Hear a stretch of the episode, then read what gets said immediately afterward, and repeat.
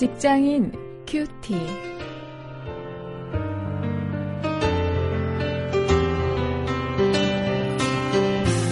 여러분 안녕하십니까? 1월 1일 새해 첫날입니다. 오늘 여러분 어떤 꿈을 가지고 어떤 비전을 가지고 올 한해 어, 살아갈 것인가 생각해 보시는 그런 날이죠. 어, 오늘도 창세기 말씀을 이제 시작하면서 함께 말씀을 묵상하겠습니다. 여러분과 함께 말씀을 묵상할 저는 직장사역연구소의 원용일입니다. 오늘 창세기 1장 1절부터 5절 또 26절부터 31절 말씀을 가지고 삶의 목적을 주제로 해서 말씀을 묵상하십니다. 아, 말씀의 제목은 내 인생의 목적은 무엇인가 이런 제목입니다.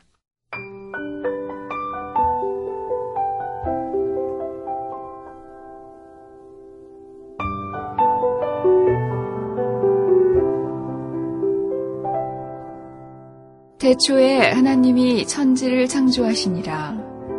땅이 혼돈하고 공허하며 흑암이 깊음 위에 있고 하나님의 신은 수면에 운행하시니라.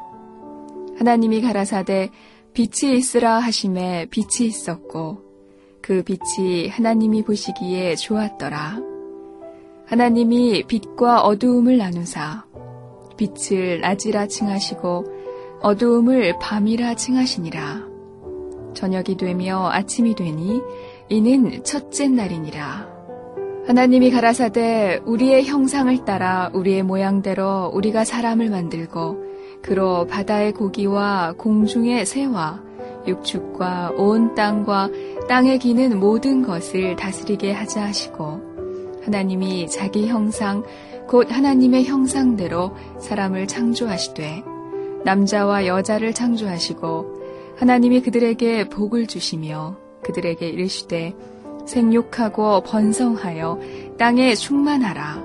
땅을 정복하라.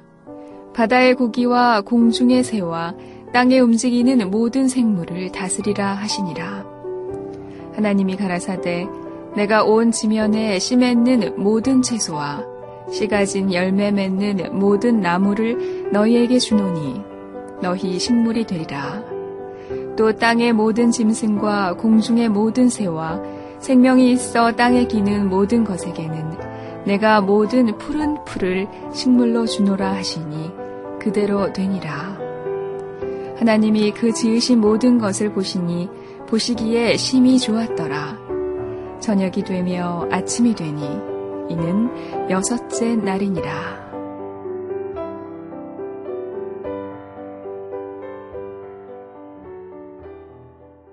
우리가 성경을 펴서 창세기 1장 1절을 보면 그 시작 부분에 있어서 하나님이 나오는데 하나님에 대해서 어떤 설명도 하지 않습니다. 하나님은 이러이러한 신이고 이러이러한 분이다. 그런 설명이 전혀 없다는 것이죠. 곧바로 어떤 설명도 하지 않은 그 하나님이 이 온 우주를 창조하셨다고 선언을 하고 있습니다. 이것이 하나님의 그 특성을 잘 표현하는 가장 성경적인 방법입니다. 무슨 이야기인가 하면 존재의 근원이 되시는 분이 바로 하나님이라 더 이상 설명이 필요 없는 분이 하나님이라는 이야기죠. 그렇게 설명하고 있는 것입니다. 어떤 종교의 경전에서 이런 위대한 신을 만나볼 수 있습니까? 이 장대한 선언을 오늘 우리가 새해 아침에 되새겨 볼 수 있어야 하겠습니다.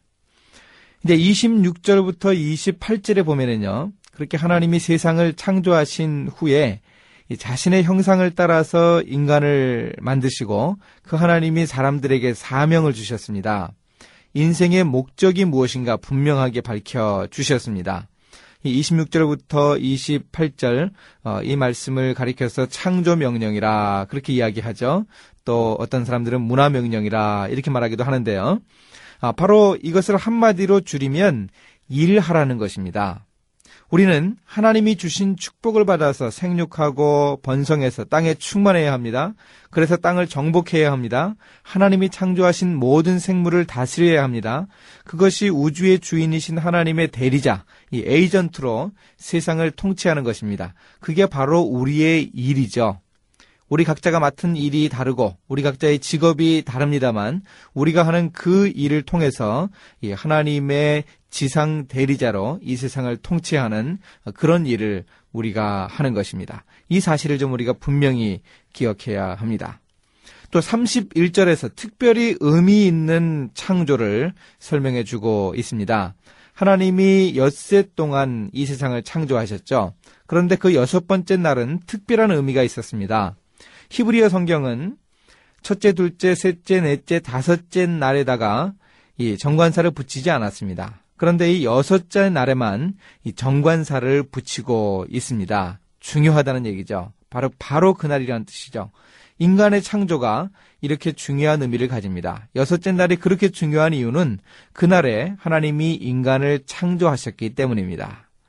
하나님이 창조하시고 크게 기뻐하신 그 세상을 다스릴 책임이 인간에게 있다는 사실을 강조하는 것입니다. 오늘 새해 첫날에 우리가 세상을 창조하신 어떤 설명도 하지 않고 존재의 근원 되시는 그 하나님의 창조를 묘사하는 그 구절을 보면서 그 하나님이 인간을 창조하시고 나를 창조하시고 나에게 일을 맡기셨다고 하는 이 귀한 사실을 우리가 다시 한번 생각해 보아야 하겠습니다. 그게 바로 내 인생의 목적이고 비전입니다. 하나님이 이렇게 우리에게 주신 인생의 목적을 어, 다시금 생각하고 확인하는 어, 이날이 될 수 있기 바랍니다. 이제 말씀을 가지고 실천거리를 찾아보겠습니다. 하나님이 이 세상을 창조하셨음을 분명히 기억하고 우리가 그 하나님께 찬성과 영광 돌리는 일을 좀 할 수 있으면 좋겠습니다. 또 내 인생의 목표와 견주어서 올해 내가 어떤 전략을 가지고 살아갈 것인가 그것을 한번 적어보면서 어, 올해를 좀 어, 계획하고 어, 좀 우리가 올해를 전망할 수 있기를 바랍니다. 이제 함께 기도하시겠습니다. 하나님 제 인생의 목적이 일하는 것임을 깨닫게 하옵소서. 올 한 해도 하나님이 맡기신 일의 목표를 달성할 수 있도록 인도해 주옵소서. 올 한 해도 함께 일하는 사람들이 어, 이렇게 인생의 목표를 분명하게 인식할 수 있도록 도와주시기를 원합니다. 예수님의 이름으로 기도했습니다. 아멘.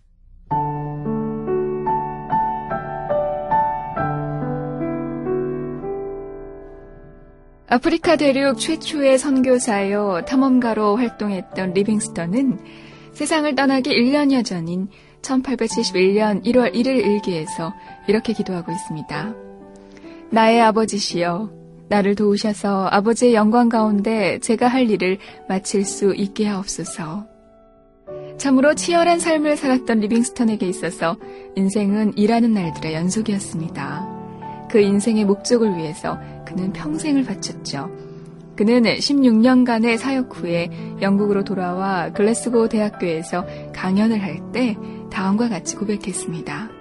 나는 하나님이 세상 끝날까지 항상 함께 하신다는 약속을 믿고 의지하면서 고독과 숱한 어려움을 이겨낼 수 있었습니다. 자, 이 새해 아침에 다시금 생각해 보십시오. 당신의 인생 목적은 무엇입니까?